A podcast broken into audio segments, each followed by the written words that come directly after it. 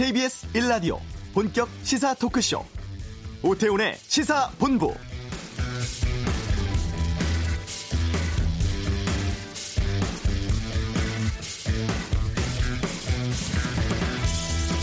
검경 수사권 조정 법안 통과된 이후 어제 첫 국무회의가 있었습니다. 이 자리에서 문재인 대통령 공수처 설립과 검경 수사권 조정을 시행하는데 많은 준비 필요하다면서 객관성과 정치적 중립성 확보해 달라고 당부를 했습니다. 그리고 나서 직접 수사부서를 줄이고 형사부와 공판부를 강화하는 내용의 검찰 직제 개편안이 이 자리에서 의결이 됐고 오는 28일부터 시행이 됩니다. 검찰이 직접 수사부서 축소 조정을 해서 형사부, 공판부로 전환하게 되는 거죠. 이 개편안에 대해서 그 대검 쪽에서는 이미 반대 의견을 냈었고 또 바뀐 직제에 맞춰서 차장, 부장검사와 같은 검찰 중간 간부 인사가 내일 예정돼 있습니다. 또 여기에 대해서 윤석열 총장은 선임 연구원 비롯한 대검 중간 간부에 대한 유임해달라는 의견을 법무부에 전달한 상황이죠. 법안 통과 이후에 직제 개편 또 인사까지 검찰 개혁이 속도감 있게 진행되고 있는 상황인데요. 오태훈의 시사본부 잠시 후 이슈에서 황희석 전 검찰개혁 추진단장 만나서 현 검찰개혁에 대한 의견 듣겠습니다. 2부 아는 경찰, 검찰이 사형 구형을 한 고유정 재판, 또 성폭행 의혹으로 경찰에 출석한 가수 김건모 씨 상황에 대해서 다루겠습니다. 김성환의 뉴스 쏘다 72년 만에 재심에서 무죄 판결받은 여순 사건 이야기 정리해드리겠습니다. 지금 시작하겠습니다. 네, 이 시각 가장 핫하고 중요한 뉴스 정리합니다. 방금 뉴스 KBS 보도본부의 박찬영 기자와 함께합니다. 어서 오세요. 네, 안녕하세요. 어, 비례정당, 비례한국당 이게 이름을 쓰지 못하게 됐는데 한국당이 가칭 미래한국당 시도당 창당 준비 마무리한다고요. 네 그렇습니다. 이제 그 비례대표 의석 더 맞기 많이 얻기 위해서 만든 게 가칭 어, 미래한국당이죠. 이름 비슷하게. 네. 어제 그 대구시당하고 부산시당 창당을 했고요. 오늘은 경북도당, 울산시당, 경남도당 창당한다고 합니다. 어. 근데 이제 중앙당을 만들려면 다섯 개 시도 당을 만들어야 되기 때문에 네. 오늘 세 개만 만들게 되면 기본 요건을 이제 맞추게 되는 거죠. 어, 이번 작업이 이제 다 돼야 중앙당 창당 작업을 하게 되고 그 네. 지도부 구성하고 어, 이런 후속 작업을 할 수 있는데 어제 창당 작업을 봤더니 시도 그 창당 대회가 굉장히 짧게 끝냈다고 합니다. 음. 대구시당 같은 경우는 한 10분 정도밖에 안 걸렸다라고 하거든요. 예. 이게 어, 이 미래한국당 만드는 이유가 그 당을 통해서 뭔가 새로운 인물을 막 찾아내고 이런 게 아니라 의석수 더 얻기 위한 거기 때문에 그냥 어떻게 보면 요식 절차로 빨리 그런 어, 창당 과정을 에, 했던 것으로 보여지고요. 이제 자유한국당은 비례당인 미래한국당 지도부를 어떻게 구성할지 원외로 주로 구성할지 이런 부분들을 지금 검토를 하고 있답니다. 민주당은 지금 계속 불편해하고 있는데요. 네. 본인들이 이제 1위 정당인데 어떻게 보면 이게 꼼수를 통해서 자신들보다 더 많은 비례 의석수를 가지려고 하는 그런 움직임에 대해서 오늘도 비판을 했고요. 어, 임종석 전 대통령 비서실장이 어제 오늘 큰 관심을 받고 있습니다. 네. 어제 그 민주당 정강 정책 연설을 했었는데 이번 총선에서 이미 은퇴 선언을 했기 때문에 역할을 안 할 줄 알았는데 음. 어, 오늘 이해찬 대표가 제가 모시려고 한다라고 하면서 총선에서 그 지역이 어떤 지역이건 어, 출마를 하기를 이제 권유를 하겠다라는 뜻을 또 한번 밝혔는데요. 어, 안철수 전 대표도 또 이제 오늘 주목을 받았는데 신당 창당을 선언했었죠. 어, 과연 이제 바른 미래당과의 합당 이게 가능한가라는 우리의 목소리가 있었는데 이제 따로 신당을 창당을 하기로 했습니다.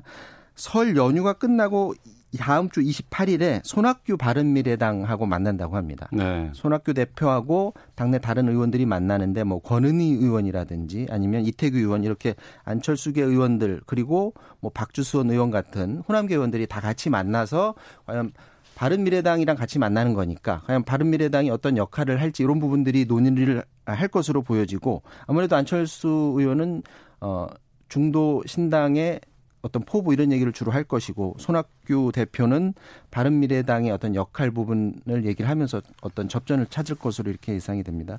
어차피 이제 바른 미래당은 여론조사 같은 걸 봐도 국민들이 큰 관심을 받지 못하고 있기 때문에 네. 안철수 전 의원이 바른 미래당과는 전혀 다른 새로운 중도 신당을 만들려면 그런 이미지를 떨어내기 위해서라도 완전히 새로운 인물들을 다 찾아내야 되는데 짧은 기간밖에 남지 않았기 때문에 그 과정을 굉장히 서둘러야 될 것 같습니다. 네. 아, 지난해 경제 성장률이 발표가 됐습니다. 2%를 지켰다고요? 그렇습니다. 이게 심리적 마지노선 이라고 해서 연 2% 정부가 계속 지켜내겠다고 했었고 민간 연구소는 무슨 소리냐 무조건 연 1%다 이렇게 전망을 했었는데 연2% 어, 지켜냈습니다. 어, 홍남기 부총리도 이 목표를 지켜낸 데 대해서 의미를 부여했고요. 다만 이번 그 성장률은 4분기에 정부가 대대적으로 재정 정책을 펴서 음. 정부 주도로 이제 2% 성장을 지켜낸 거고요. 정부 소비를 봤더니 6.5% 증가를 해서 그 전해보다 1% 포인트 이상 정부 소비가 늘어난 것으로 어, 나타났고요. 다만 경제 성장률 2%는 아, 미국발 금융위기 이후에 타격을 받았던 2009년 이후에 가장 낮은 경제 성장률이었기 때문에 2%를 네. 지켜냈지만 역시 좋지 않았다. 이렇게 볼 수 있습니다. 미중 무역 전쟁 그리고 반도체 시장의 불황, 제조업체의 타격 이런 것들 때문에 전반적으로 우리 경제가 활력을 잃었던 한 해라고 볼 수 있는데 이제 관심은 내년 경제입니다. 네. 정부가 올 한 해 최대 목표를 경제로 삼고 있고요. 여당인 민주당 역시도 내년 경제가 아니죠. 올해 아, 경제가 아, 죄송합니다. 됐죠. 올해죠. 예, 예. 어, 여당도 총선 공약으로 1호, 2호 다 이제 경제 관련 공약을 지금 내놓고 있는데 지금 그나마 긍정적인 신호는 지난해 가장 큰 타격을 줬던 미중 무역 분쟁이 이제 수면 아래로 가라앉게 됐죠. 음. 1단계 합의를 함으로 해서 올해 11월 미국 대선 전까지는 이제 분쟁으로 인한 어떤 요소가 나오지 않기 때문에 그 틈을 타서 우리 민간 기업들이 어떻게 모멘텀을 잡아서 경제를 끌어올리느냐, 네. 기업의 활력을 불어넣느냐가 관건이 될 것 같고요. 홍남기 부총리도 지난해 3분기, 4분기 연속으로 해서 민간 기업이 어떤 회복의 신호를 보이고 있다 이런 말을 했고요. 어, 전 경기 회복에 대한 자신감을 갖고 바, 경기 반등의 모멘텀이 확산되도록 정부가 노력하겠다 이렇게 말을 했습니다. 정부의 올해 경제 목표치는 2.4%입니다. 2.4%. 네, 민간 경제 연구소는 조금 더 낮게 잡고 있고요. 알겠습니다.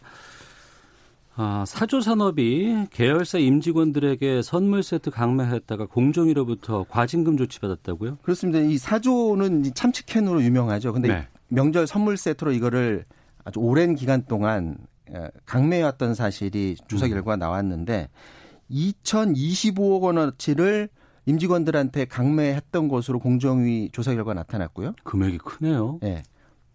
그렇게 해서 그럼 처벌을 얼마를 받았느냐? 예. 과징금 15억 원 물게 됐습니다. 근데 강매한 액수에 비하면 어, 너무 적지 않나 싶은데 그렇죠, 적죠. 그렇기 때문에 지금 우려의 시선이 있는데 이 문제가 언제 처음 대두됐 있었던 거냐 하면 2018년 9월쯤에 처음으로 이제 언론 보도를 통해서 이 문제가 드러났었는데 거의 1년 반 지나서 이제 과징금 조치가 이번에 나온 겁니다.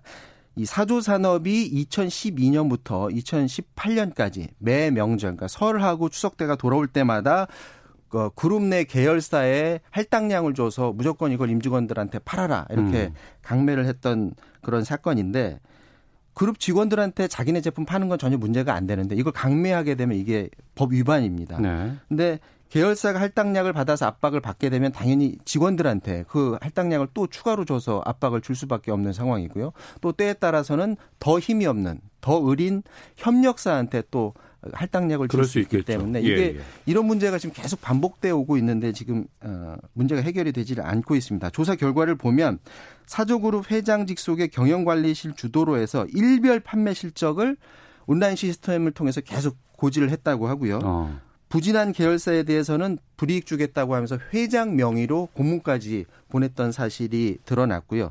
이게 어 2018년 때 그 추석 때 한 계열사 대표이사의 경우는 본인이 한 1억 2천만 원어치를 할당을 받은 그런 인터뷰도 있었고 네. 또 실무자인 과장 같은 경우는 2천만 원어치를 할당을 받아야 되니까 음. 그 직원들의 심적 고통이 굉장히 컸을 거다 이렇게 짐작을 할 수 있을 것 같습니다. 당시 보도를 보면 예.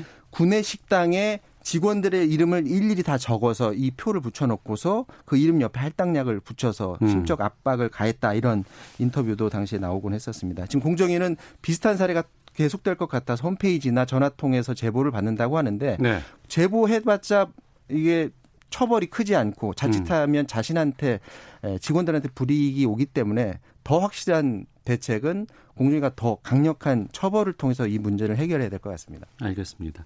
자, 이 뉴스까지 듣도록 하겠습니다. 방금 뉴스 KBS 보도본부의 박찬영 기자와 함께했습니다. 소식 고맙습니다. 아, 이어서 교통 상황 살펴보겠습니다. 교통정보센터의 임초희 리포터입니다. 다부터널 부근 1차로에서는 작업 중인데요. 이 여파로 3km가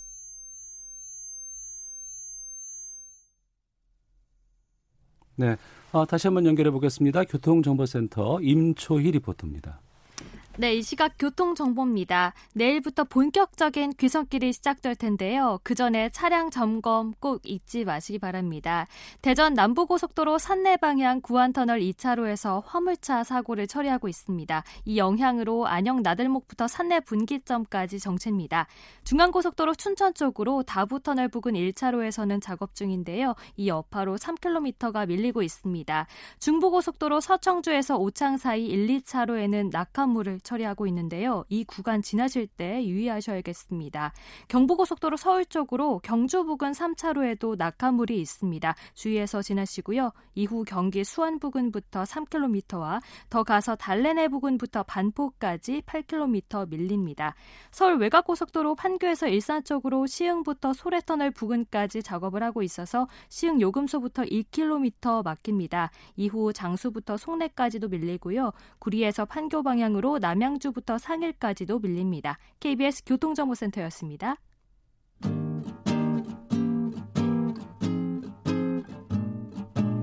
KBS 1라디오 오태훈의 시사본부 여러분의 참여로 더욱 풍성해집니다. 방송에 참여하고 싶으신 분은 문자 9730번으로 의견 보내주세요. 짧은 문자는 50원, 긴 문자는 100원의 정보 이용료가 붙습니다. 애플리케이션 콩과 마이케이는 무료고요. 시사본부는 팟캐스트와 콩, KBS 홈페이지를 통해 언제나 다시 들으실 수 있습니다. 많은 참여 부탁드려요. 네, 12시 32분 지나고 있습니다. 앞서 교통정보센터 연결 때 혼선이 좀 있었습니다. 청취자 여러분들께 양해 부탁드리겠습니다. 아, 조국 전 법무부 장관이 법무부 검찰개혁 추진 지원단을 신설했습니다. 이곳의 단장으로 검찰 근무 경험이 없는 인사를 임명을 했는데 황희석 당시 인권국장이었습니다. 어, 근데 이 황희석 전 단장이 올해 초에 검찰을 떠났습니다. 추미애 법무부 출범 이후에 사퇴 1호가 아닌가 싶기도 한데요. 지금 검찰 개혁 법안들은 국회에서 통과가 됐고 여러 가지 아, 조직 변화 또 인사를 앞두고 있는 상황이죠. 황희석 전 검찰개혁 추진 단장 모시고 지금의 상황 좀 어떤지 의견 듣도록 하겠습니다. 어서 오세요. 반갑습니다. 안녕하세요. 예. 왜 새해 초부터 사퇴를 하셨어요? 법무부를 떠나신 겁니까? 아, 글쎄 말입니다. 사실은 이제 저도 어, 약 2년 4개월 가량 네. 일을 했고요. 네. 어, 또 새로운 장관이 오셨기 때문에 음. 기존 제가 또 조국 전 수석 또 전 장관과 이렇게 추진해오던 검찰 개혁이 좀 어느 정도는 마무리를 일단락을 지어야 될 시점이다. 네네. 네. 어, 그런 판단이 들었고 어. 또한 2년 4개월 하면 사실 굉장히 좀 진이 빠진 측면도 없지 않아 있습니다. 힘드셨나 봐요. 뭐 힘들지 않았다면 그런 거짓말이겠죠. 어. 네. 어. 그럼 요즘은 어떻게 지내세요? 지금은 이제 밀린 잠을 좀 자고 있고요. 회복을 하고 있습니다. 예. 일부에서는 어, 돌연 사태가 돼서 네. 추미애 장관과 코드가 맞지 않아서 그런 것이냐라는 의혹도 많이 제기하던데요. 뭐, 전혀 근거 없는 얘기고요. 예, 예. 아마 제가 남아 있었으면 아마 추미애 장관님하고는 아마 뭐 아주 어, 뭐 소위 말해서 궁합이 잘 맞았을 거로 저도 아주 확신할 정도인데요. 어, 예. 어, 저도 사실 많이 좀 진이 빠진 측면도 있고 어. 어쨌든 뭐 어, 새로운 장관 체제에서는 새로운 시각과 새로운 사람이 하는 것이 예, 예. 또 전체적으로도 도움이 되죠. 음. 어. 사직서 제출했을 때 추미애 장관께서 뭐라고 하시던가요?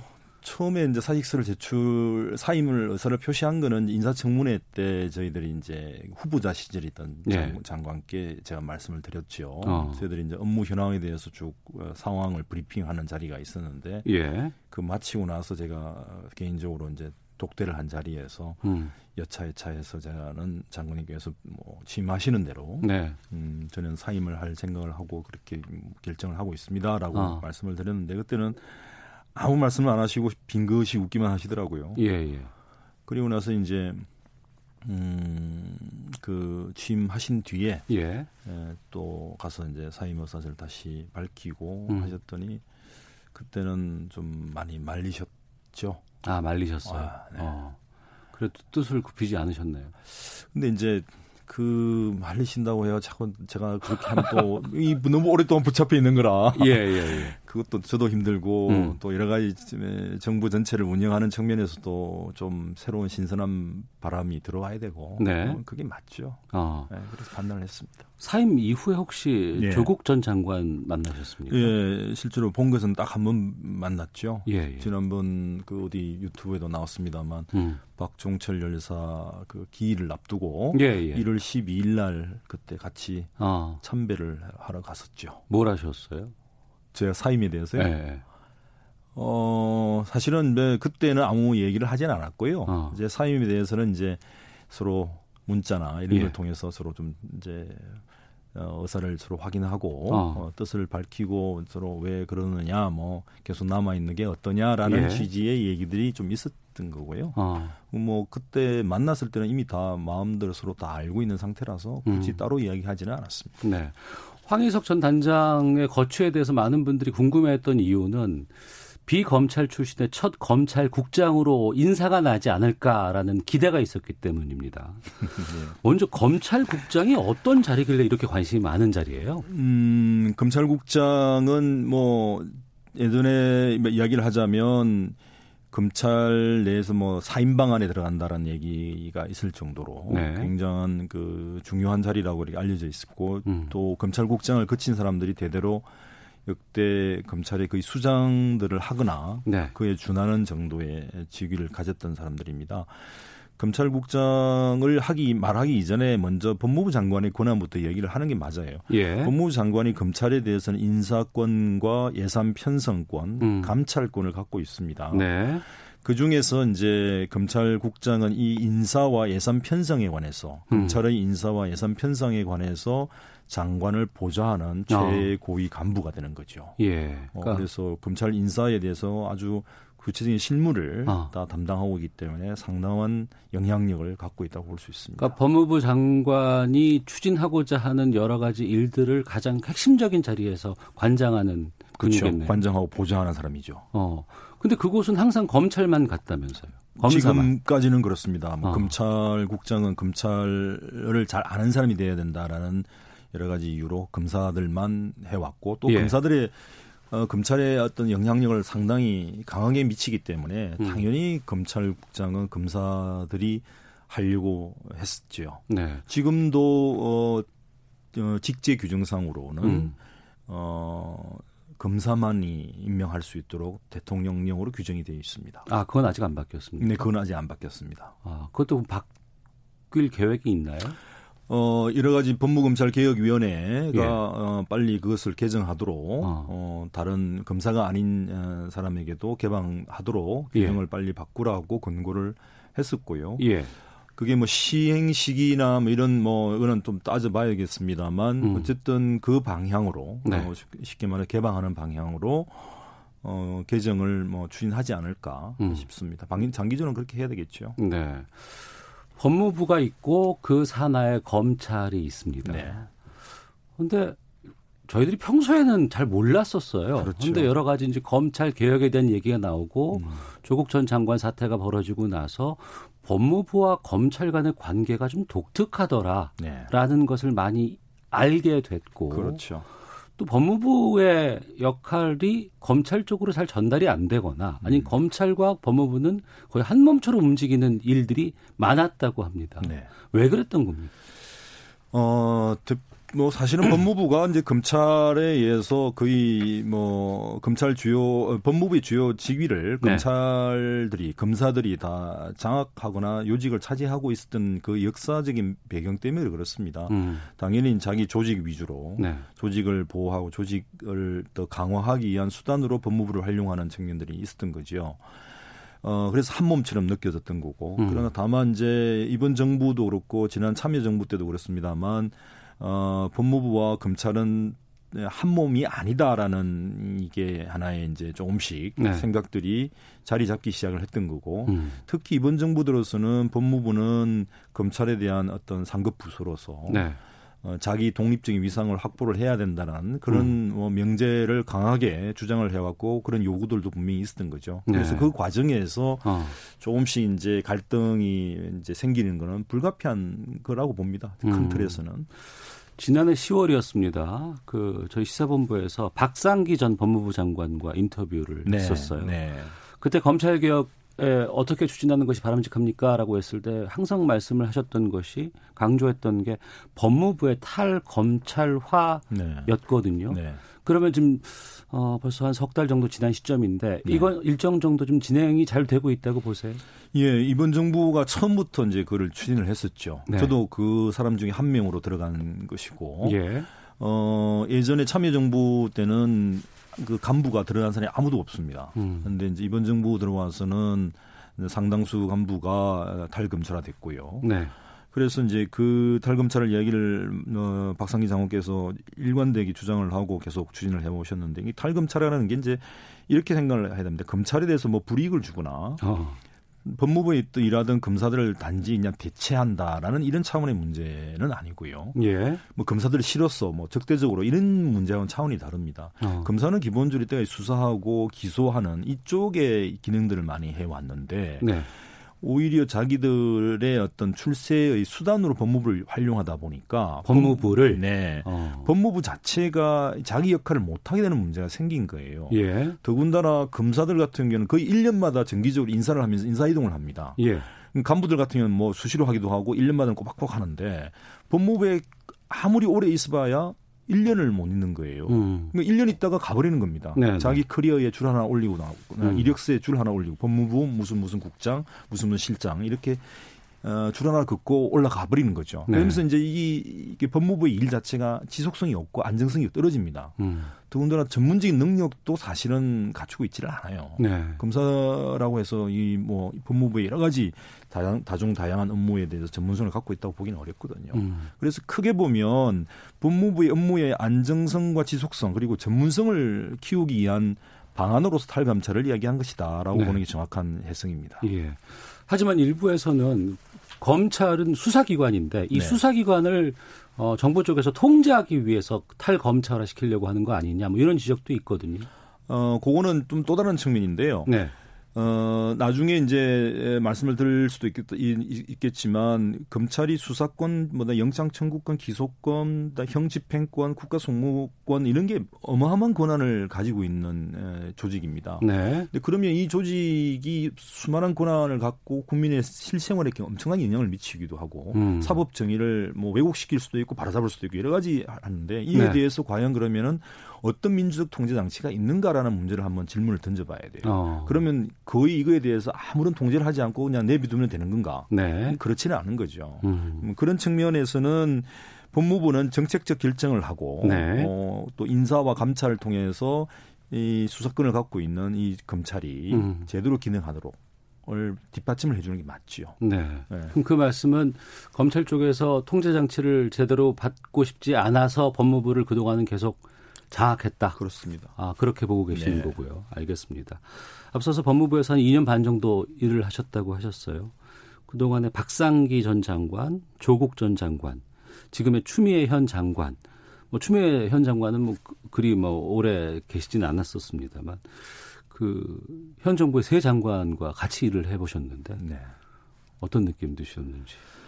아, 근데 뭐 비교 세, 비교까지는 아니더라도 세 분을 뭐 비교한다는 거는 뭐 제가 제 입장이나 뭐 이 주제 넘은 일이고요. 제 예. 입장에서는 예. 그러니까 세 분이 다 독특한 그 칼라와 역량들이 다 있지요. 어. 어, 박상희 장관님은 오랫동안 형사법을 연구하신 학자시고요. 또 그래서 학문적인 부분에서 여러 가지 지식들 가지고 저희들 법무부 업무를 이 통찰을 하시더라고요. 예. 그거는 굉장한 저희들이 뭐 뭐랄까 영어로 얘기를 하는 insight를 받은 거죠. 음. 근데 이제 조국 전 장관은 뭐 학자로서 했지만 또 참여형의 학자지 않습니까? 조국 전 수석으로서도 활동을 했고, 그러니까 주로 또 검찰 개혁을 실제로 기획하고 네. 추진했던 분이니까 수석실부터. 근데 그런 부분에 대한 강렬한 어떤 서로의 뭐 뭐랄까요 하모니가 필요했던 음. 것 같고요. 추미애 장관님은 정치를 오래 하신 분이고 물론 판사라는 또 경력을 갖고 계시긴 하지만 네. 역시 정치인으로서 아, 대단한 내공을 갖고 계시구나. 어. 아, 그걸 진짜 몸으로 느꼈습니다. 예. 짧은 시기지만 굉장히 강렬했습니다. 상당히 구체적으로는 말씀을 안 해주시는데. 어, 뭐더 어떻게 구체적으로 말씀을 하지는 모르겠네요. 자, 아, 법무부 전 검찰개혁 추진 지원단의 아, 황인석 전 단장과 말씀을 나누고 있는데요. 헤드라인 뉴스 듣고 와서 계속해서 말씀 좀 이어가도록 하겠습니다. 문재인 대통령은 신종 코로나 바이러스와 관련해 검역 및 예방 조치에 만전을 기하고 동시에 경제에 미치는 영향도 종합적으로 점검하라고 지시했습니다.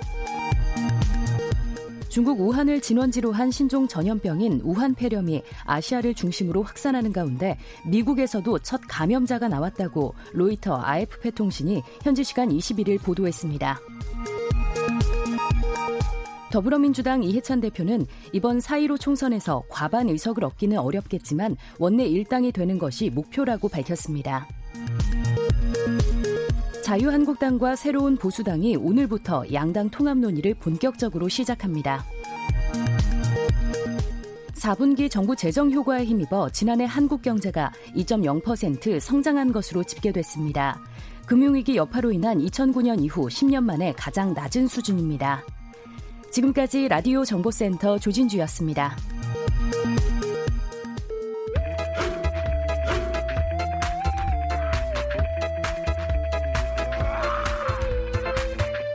오태우래 시사 본부. 네. 어, 법무부 검찰개혁 추진 지원단 황희석 전 단장과 함께 말씀 나누고 있습니다. 어, 법이 바뀌었고 예. 검찰 개혁과 관련해서. 네. 그리고 직제가 바뀌었고. 네. 내일은 검찰 인사가 예정돼 있습니다. 네. 흔히 이제 중간 간부 그래서 차장 부장 아, 검사들의 인사가 예정돼 있는데 네. 이미 고위 그 지검장급은 지난 8일에 있었죠. 네. 먼저 거기부터 좀 여쭤보겠습니다. 지난 8일 단행한 인사에 대해서는 어떻게 보셨어요? 어, 사실은 예견된 인사죠. 네. 예견된 인사고, 어, 어떻게 보면 뭐 그에 대한 뭐 수사, 지금 현재 정부, 정권에 대한 수사를 중단시키기 위한 인사 아니냐라는 네. 거는 비, 일각의 비판이 있다는 것도 알고 있습니다만, 실제로는 그와 무관하고요. 음.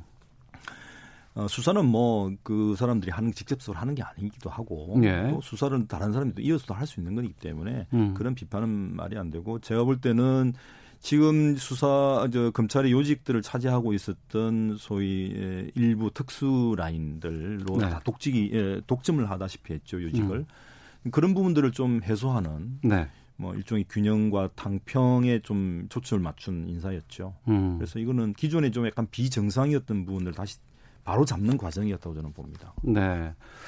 그리고 나서 최근에 상가집 네. 그 이걸 어떻게 해야 되나요? 추태라고 추미애 장관은 얘기를 했었고, 네네. 네. 어, 뭐 당시에 뭐 항명이었다, 뭐 아니면 아, 그건 아니다, 항이다, 뭐 이런 얘기들까지 나오곤 있습니다. 네. 검찰 인사 관련해서 상당히 검찰 내부의 갈등이 표면화된 것이 아닌가 싶은데 네, 네. 거기에 대해서도 좀 입장을 좀 말씀해 주시죠. 일단 그뭐 상가집에 있었던 그 자체가 적절하지 적절한 행동이었다고 생각하는 사람은 없을 겁니다. 네. 그건 뭐 상가집이라는 장소적인 특성도 있고요. 음. 당시에 법조 출입 기자들이 상당수가 그 자리에 있었다라고 하고 있는데 네. 그런 자리에서 공개적으로 서로 어 뭐 누군가가 다른 사람에게 이렇게 어좀 강한 어떤 언성을 높인다는 것도 굉장히 안 좋은 거고 음. 검찰 간부로서는 제가 볼 때는 굉장히 격에 떨어지는 행동은 분명하죠. 예. 뭐 추태라면 추태가 분명한 거고요. 어. 그게 갈등이냐 아니냐 어떤 부분의 갈등이냐의 문제인데 예. 일반적으로 수사 결과나 어떤 의견 그런 어떤 정, 정책적 결정에 대해서 의견을 달리할 수는 있어요. 음. 그런데 이제 이게 본인들의 지위와 영향력의 문제와 연결되다 보니까 네. 인사라는 문제와 연결되다 보니까 결국 이런 식으로 볼승사나운 일이 벌어진 게 아닌가. 어. 그래서 제가 볼 때는 좀 이게 뭐 뭐랄까 정부의 또 법무부 차원에서 인사 문제와 관계없이 본인들 사이에서 여러 가지 어, 어떤 갖고 있는 어, 권한, 예. 지위 어. 이걸 갖고 나 어, 두고 좀 다툼이 벌어진 상황이라고 저는 보고 있는데 예. 어쨌든 뭐 단순 해프닝은 아닌 것 같습니다. 단순 해프닝은 아니다. 네. 그럼 일정 정도의 뭐 의도나 기획이 있었다고 보시는 거예요? 그 상황적으로 그럴 수밖에 없지 않냐 이거죠. 왜냐하면 어. 그 상가집에 같은 그 법조 출입 기자들이라면 예. 평상시에도 그 검사들은 많이 일상적으로 접촉을 하고 있는 사람들인데 음. 그 기자들이 다수가 이렇게 있는 자리에서 그런 공개적인 석상에서 항의를 하면서 대들었다고 한다면 네. 그거는 제가 볼 때 아예 술에 취해서 만취해서 했거나 어. 아니면 그게 아니라면 의도적인 뭐 일종의 도발 아닌가 예. 그렇게 생각할 수밖에 없는 거죠. 어. 그럼 연장선상에서 좀 여쭤보겠습니다. 예. 검찰 개혁과 관련해서 한참 얘기가 나올 때 또 하나 나왔던 게 언론 개혁이었거든요. 네, 네, 네. 어, 극단적으로는 뭐 검언 유착이다라는 얘기까지도 나오고 네. 그 이후에 이제 법무부를 통해서 여러 가지 검찰과 언론과의 관계에 대해서는 좀 달리 가야 된다는 네. 시각도 많이 있었던 거고 그 네. 역할도 하셨던 것으로 알고 네, 있습니다. 네, 일정 뭐 있었습니다. 거기에 대해서도 좀 말씀해 주시죠. 뭐 이런 겁니다. 지금 언론 환경 자체가 굉장히 좀 안 좋아졌잖아요. 네. 서로 속보 경쟁, 단독 경쟁을 음. 하고 그다음에 이제 광고 수입이 많이 떨어지면서 언론사들이 굉장히 재정적인 상태가 어려워진 측면에서 네. 어, 무한 경쟁 체제가 되다 보니까 음. 결국 누군가로부터 소스를 받아서 빨리 취득해서 다른 사람들보다 조회수를 올리거나 뭐 열동률을 높이기 위한 수단으로서 이게 좀 언론 환경이 만들어져 있는 상태죠. 네. 그 상태를 검찰 쪽에서는 아주 수사에 관계된 정보를 슬쩍 주면서 슬쩍 음. 흘리면서 검사들과 기자들 사이에 관계가 이렇게 지속적으로 형성되어 왔던 측면이 있죠. 예. 그게 과연 좋은 관행이냐? 저는 음. 좋은 관행은 아니라고 보고요. 예. 어, 뭐 이번 사안 자체가 뭐 이번 저 장가집에서 있었던 일들이 뭐 검은 유착이다 이렇게 이야기를 하기는 어렵습니다만 어쨌든 일상적으로 지금 그런 유착 관계가 좋은 언론 환경 또는 네. 정도를 걷는 언론을 만드는 데는 음. 그 도움이 되지 않는 것 아니냐. 네. 아, 좀 앞으로 이 문제에 대해서도 서로 간에 좀 성찰이 필요한 건 분명하다. 음. 그런 생각이 듭니다. 네.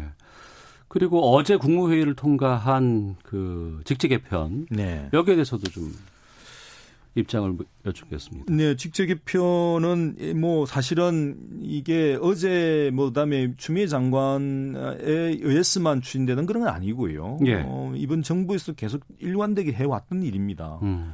사실 박상기 장관 시절에도 직접 수사 부서를 좀 줄이고 네. 그에 맞는 직제를 개편해야 한다는 얘기들은 계속 논의가 되어 왔고요. 예. 그에 대한 준비들이 있어 왔지만 다른 일들이 원체 많이 연결되면서 예를 들어 수사권 조정 법안을 뭐 만든다든지 공수처를 한다든지 뭐 이런 문제 때문에 항상 좀 어, 역량이 다 부족하니까 음. 모든 일을 다 할 수 없다 보니 약간 순위가 뒤로 밀렸을 뿐이지 직제 개편은 계속적으로 논의되고 검토되어 왔던 주제입니다. 네. 그리고 조국 전 장관이 취임하면서부터 이제 1차로 음. 어, 또한 추진했던 바이고요. 예. 그것에 이어서 2차로 이어지는 건데 음. 어쨌든 음. 검찰의 전체적인 직접 수사 부서를 줄이는 부분은 네. 불가피하고 앞으로도 장기적으로 그게 바람직한 방향으로 갈 거라고 저는 봅니다. 음. 법안이 통과가 됐고 이제 직제가 바뀌었고 이제 내일 인사를 앞두고 있습니다. 네. 그러면 검찰 개혁은 일정 정도 어 완성이 됐다고 보세요? 네, 일단락 어뭐 부분적으로 됐, 됐습니다만 어쨌든 1단계의 기본적인 좀 마무리는 예. 되어가는 상황이죠. 그럼 2, 3단계가 뭐가 있습니까? 뭐 2단계가 있을지 3단계가 있을지 모르겠습니다만 어쨌든 여기에서 다시 한번 숨을 고르고 예. 어, 또 나가야 길이 분명히 있습니다. 이제 대표적인 게 검찰의 수사권 문제를 어떻게 할 것인가. 어. 이번 수사권 조정에서는 일부의 권한만 경찰로 이전한 겁니다. 여전히 예. 중요한 부분에서 핵심적인 것들은 검사가 직접 수사를 할 수 있도록 돼 있어요. 어. 근데 장기적으로 검찰이 계속 수사권을 유지하는 게 옳으냐. 예. 근본적인 어, 고찰이 필요한 상황이죠. 음. 우리나라처럼 검찰이 수사권도 갖고 있고 기소권도 갖고 있고 모든 권한을 거의 다 독점적으로 유지하고 있는 나라는 지구상에 단 우리밖에 없습니다. 네. 그러니까 음, 이런 권한이 크고 독점된 기관을 음. 어, 갖는 것은 모두에게 위험합니다. 네. 어떤 사람이도 좋지 않습니다. 어. 어, 그래서 이걸 분산하고 또 축소하고 이런 어떤 방침들을 가지고 이 단계를 예. 해야 되지 않겠느냐는 게 제 생각이고요. 아마 우리 정부가 앞으로도 계속 그런 부분에서는 계속 추진하지 않을까 어. 그렇게 생각을 하고 있습니다. 하지만 검찰 개혁을 하다가 힘을 너무 빼놓으니까 이게 또 경찰에게 너무 힘이 많이 실리는 거 아니냐라는 우려도 하시거든요. 그게 바로 2차 개혁에 같이 들어가는 겁니다. 같이 네, 들어간다. 그렇습니다. 그러니까 어. 대통령께서 최근에 이제 어제 국무회의에서 말씀을 하셨고 그 전에도 말씀하셨지만 실제 2차 개혁의 핵심적인 내용은 수사권을 검찰에서 빼는 것. 음. 그리고 이 수사권을 이양받은 검찰 경찰을 네. 어떻게 분산하고 음. 쪼갤 것인가. 네. 그리고 이에 대한 통제를 민주적 통제를 어떻게 할 것인가. 음. 이 문제가 이제 남아 있기 때문에 이걸 포괄적으로 2차 개혁이라고 얘기를 하는 겁니다. 네. 어, 그러면 그 검찰 개혁이 완성이 되면 네. 일반 국민들은 어떤 변화를 갖게 되는 거예요? 이제 쉽게 말하면 이게 이제 그 수사권이라는 게 그 수사를 당해본 사람은 이 문제를 절실히 느끼지만 네. 그걸 당해보지 않은 사람들은 사실 피부로 느끼기 어려운 측면이 있습니다. 살면서 검찰 안, 안 만나면 좋죠. 그렇습니다. 예, 예. 그러니까 이번에 이제 원래 조국 전 장관에 대한 수사 문제로 검찰과 이런 여러 개 갈등들이 비화되기 전에는 음. 사실 검찰 개혁 하면은 남의 얘기처럼 국민들이 많이 생각을 하셨죠. 예. 근데 이번에 수사권을 행사하는 걸 보면서 이게 수사권의 남용 아니냐, 함부로 음. 이렇게 하는 거 아니냐, 국민적인 자극들이 많이 생긴 것 같고요. 예. 근데 그런 것들이 이제 우리들 실생활에 영향을 미친다는 느낌을 가지면 국민들이 많은 도움을 주시지 않을까 싶습니다. 음. 벌써 마칠 시간이 다 됐습니다. 앞으로 계획 어떤 것들 좀 준비하고 계시는지 끝으로 여쭙겠습니다. 어, 지금 좀 쉬는 거고요. 예, 예. 가족도 좀 건사를 해야 되고. 어. 그런 다음에 또 여러 가지 공적인 일들을 아마 또 할 수 있는 기회가 된다면 또 해야 되지 않을까라는 생각은 하고 있습니다만 아. 직 구체적으로 뭐 정해진 건 없습니다. 아, 알겠습니다. 6192번님께서 이번 기회에 검찰 개혁이 확실히 이루어졌으면 좋겠습니다. 김정숙님은 정부가 비리 의혹을 덮으려고 검찰 개혁 서두른 게 아닐까 염려됩니다라는 의견도 보내주셨습니다. 황희석 전 법무부 검찰 개혁 추진 지원 단장과 함께 말씀 나눴습니다. 오늘 말씀 고맙습니다. 고맙습니다. 예, 잠시 후 2부에서 뵙겠습니다.